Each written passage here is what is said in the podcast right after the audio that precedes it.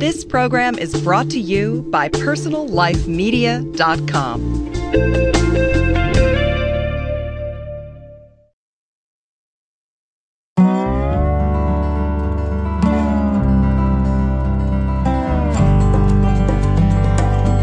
Hi, and welcome to Green Talk, a podcast series from greenlivingideas.com.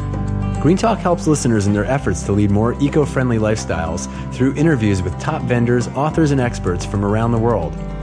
We discuss the critical issues facing the global environment today, as well as the technologies, products, and practices that you can employ to go greener in every area of your life.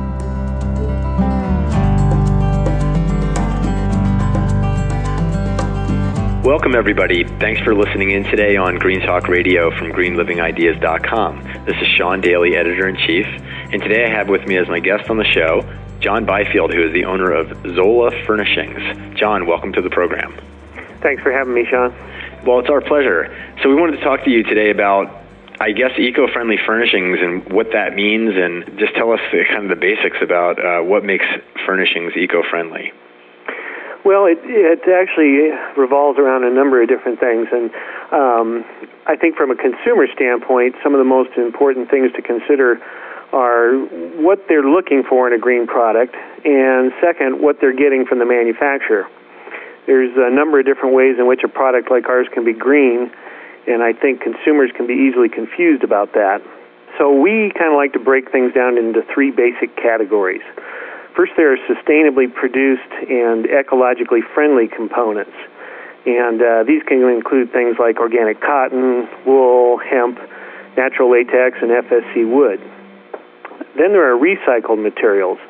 And these include things like recycled polyester, the wood in some cases, and some of the steel components. And finally, there are recyclable components that, although they may not be as eco friendly on the front end, they're recyclable at the end of the product cycle. So there's kind of a lot of different aspects to it, and different manufacturers are addressing different parts of that.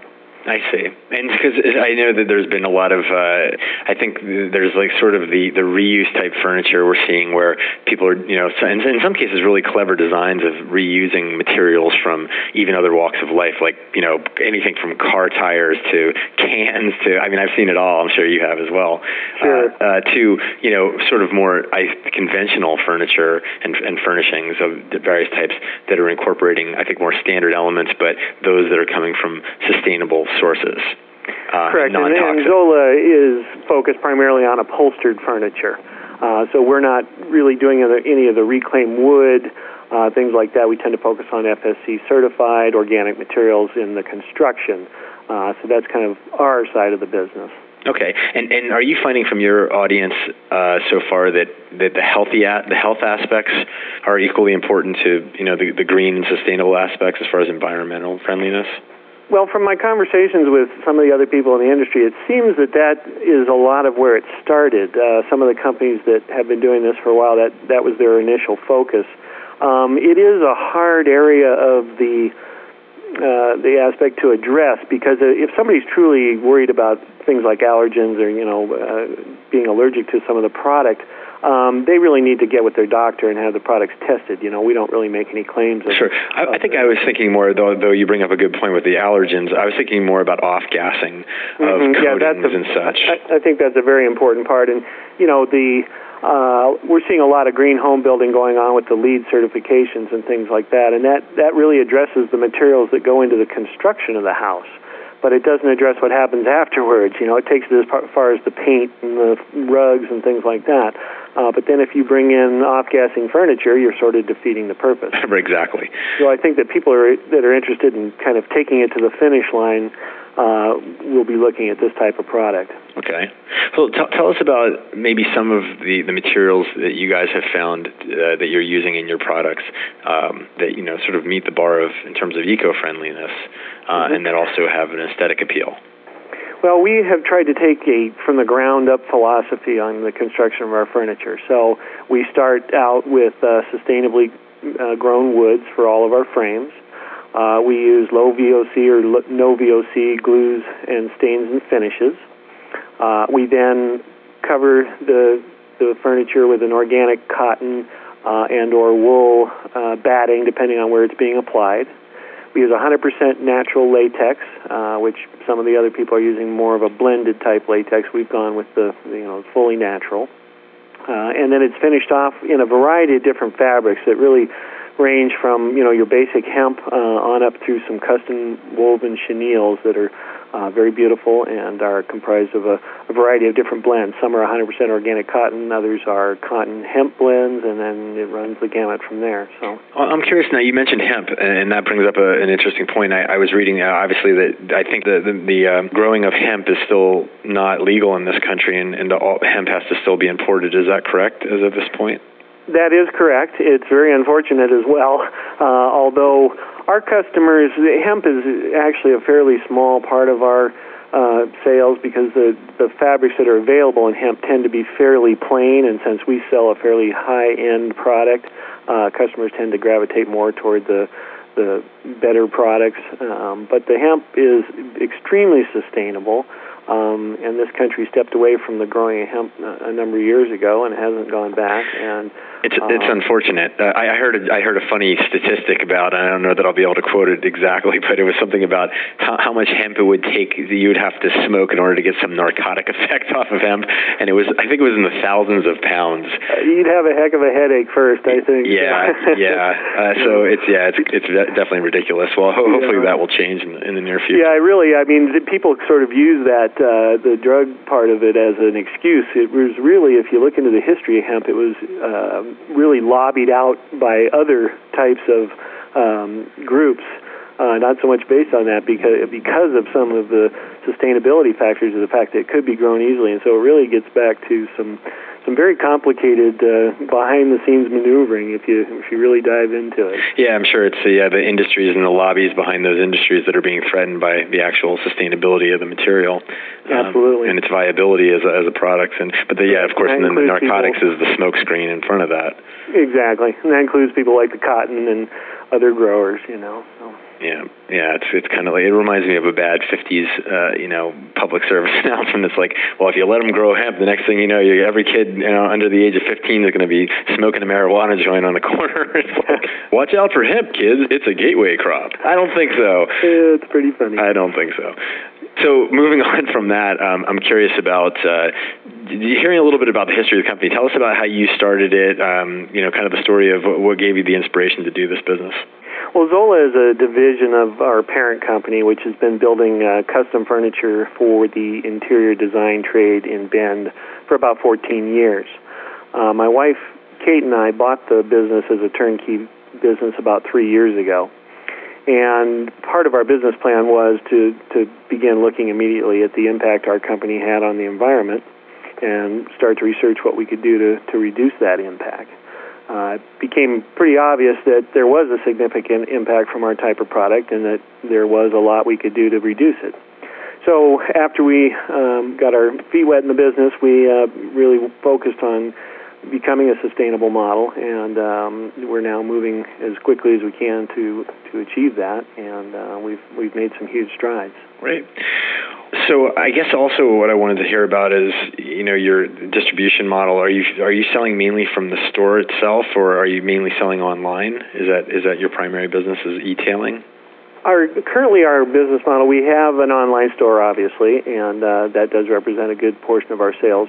We've also begun to uh, develop a uh, dealer network, um, and part of what we were doing at the show, obviously, was to reach out to those people.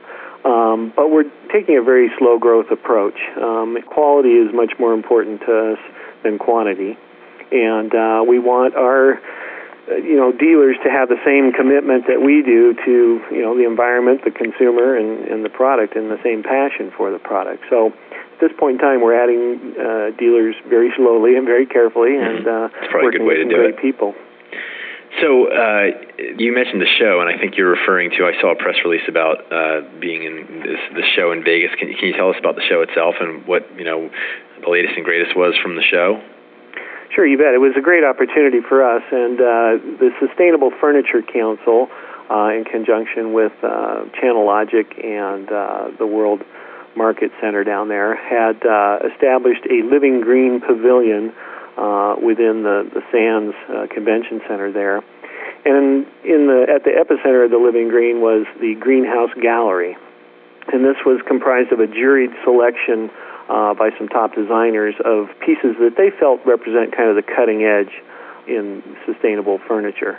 And uh, so we were pleased to be chosen for that, and uh, gave us a unique opportunity to to not only show our product, but to to display with some of the other people that are doing the same type of thing that we are, and uh, share our thoughts and dreams and hopes. And uh, it was great. The Sustainable Furniture Council is doing a, an incredible job of uh, bringing people together.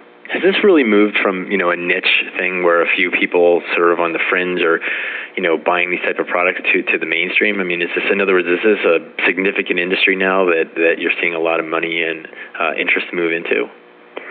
Yeah, I mean, there's definitely a, a lot of interest. I think there is a great bit of uh, danger in greenwashing going on. Some people are jumping on the bandwagon because they think it's the next big thing. Absolutely. Not because they're, you know, absolutely committed to it. I commend everybody who's making an effort uh, because there is significant um, waste material from our type of industry um, and, you know, other forms of pollution that can occur, including off-gassing that we talked about. So, uh, you know, any step is a great step as a smaller company, it's been easier for us to make a you know a 180 degree turn and become sustainable. Yeah. Um, it's difficult at best for the big guys to, to achieve that quickly, but you know at least the the awareness is starting to come. People are starting to pay attention, uh, and once again, I think it gets back to what the consumer's looking for. Um, you know, we are a, a kind of a high end boutique product, so that is a specialized niche in the market, and we don't intend to compete with with the IKEAs of the world, right. you know. But everybody that can do a, a part uh, is is a good thing, and so I think it is raising that awareness. How long do you think it'll be, or do you think it will even happen that, that there will be sort of a, a, an IKEA equivalent in this market of, with regards to, you know, furniture? Well, I'm not sure it'll ever come in terms of, of the type of product we make because we do go to the extreme in terms of uh, the the type of materials we use, and those materials are expensive now, and we expect them to remain fairly expensive into the future due to their limited production. I think the that we'll see more and more of the larger companies just paying more attention, doing better practices to the best of their ability that they can. Uh, and that may be somewhat more limited than what we are doing, but it'll be a big step forward from where we are today. I guess what really is required is there has to be, as we were going back to what we were talking about earlier, with you know the, the ability to have mass production of sustainable materials. You, you sort of have to have the economic side as well as the sustainable side, and that's I guess what's missing right now is that you know the the, the materials and, and manufacturing them and putting these things together done on a smaller scale is going to just require a little bit higher pricing yeah, by, by nature. Just unavoidable, unfortunately, at the moment, but. Um, you know, I, like I said, I think there's multiple aspects to this, and a lot of these companies can improve their sustainability dramatically without necessarily going to the, the extent that we are, that would push their product out of the price range of the, the customer that they service. Mm-hmm. How many companies like Zola are there on the market right now? Really, at this point, it is still a handful, um, and each of us kind of uh, fills a different niche. Um, there's, you know, Furniture has been doing uh, a similar type of thing for quite some time, um, but the style of their furniture is very different from ours. Uh, and they initially had reacted to the market based more on what we were talking about earlier, people's uh, looking for, you know, more hyperallergenic type of product. Mm-hmm. Um, so, you know, they've kind of gone off in, in a little different direction. There are a few, uh, what I would call sort of mid-sized furniture manufacturers, um, really kind of doing their best to improve their practices. Um, but they also service a little different market than we do and then there's very few people like like ourselves uh, doing the more of the custom work. Sure. Okay. Well, and I'm curious about the company itself and how, how many, how, how large are you guys in terms of number of employees and such? Mm-hmm. Well, we're a very small company. Every piece is custom made to order. Uh, we generally run about seven employees here. Yeah, no, it's good. It's good to be a small, lean, mean, and efficient. I think it's a, it's a great a great business model. Uh, I was curious about kind of one of the questions we ask a lot of shows uh, show guests is about kind of their internal sustainability practices and smaller businesses. The reason I ask is that smaller businesses, it's you know you're not having as much of an impact as if there's seven thousand or seventy thousand employees. So the issue mm-hmm. becomes a little bit less. Uh, it's really a, a collection of, of people probably thinking in a similar way. So. It is, and it's been relatively easy, like I said, for us to to improve our practices company wide when there's so few of us. You know, one of the probably the most uh, exciting things about this is getting our employees on board um, so that they understand what we're trying to achieve and that they, they become part of it. You know, and um, our recycling program is pretty extensive. Um, and it's amazing when you look at a company how small we are, uh, and yet when we looked at the waste we were producing originally, um, it would be astonishing to see what a you know a hundred thousand square foot manufacturing plant or more would do. You know. Yeah, well, you magnify it, and it, and it is amazing. It's funny you mentioned that because my my wife just said to me the other day. She said, you know, I'm going to call the city and change our garbage can size down to the small one. And I was like, no way, because I remember back six months ago we'd fill that thing before the garbage truck came, and it was like, oh gosh, you know, stuff, stuff, stuff, and all of a sudden she's ready to go. She's like, I think we can go down two can size And that's just based on what we did in terms of like composting and just being more conscious about it just in, in a really in a month or or so. So again, you just it's the microcosm, but you look at that and say when you make those changes on a large scale or, or across a large company or a city or whatever it is, I mean, it has a massive effect. It really does, and like I said, we've been very pleased with what we've been able to do. Uh, we've established an ongoing program to evaluate our success uh, and continue to improve as we go. Yeah. Well, great. Well, I lo- love to see companies like yours that are out there that are that are changing the face of this market and, and bringing these kinds of products uh, to market. Uh, because as you pointed out very rightly earlier, it's uh, what good is it to have a green home that's LEED certified that you fill it with uh, you know toxic or, or, or non-sustainable uh, materials that you then sit and live in, uh, live with for a long time. So, definitely wish you much success, continued success in the future. And my guest again today has been John Byfield, who is the owner of Zola Furnishings and you can find them online at www.zola.furnishings.com. John, thanks again. Sean, I appreciate your time today, and it's been a pleasure speaking with you. Thanks as always to everyone listening in today. Remember, for more free on demand podcasts, articles, videos, and other information related to living a greener lifestyle, visit our website at www.greenlivingideas.com. We'd also love to hear your comments, feedback, and questions send us an email at editors at greenlivingideas.com.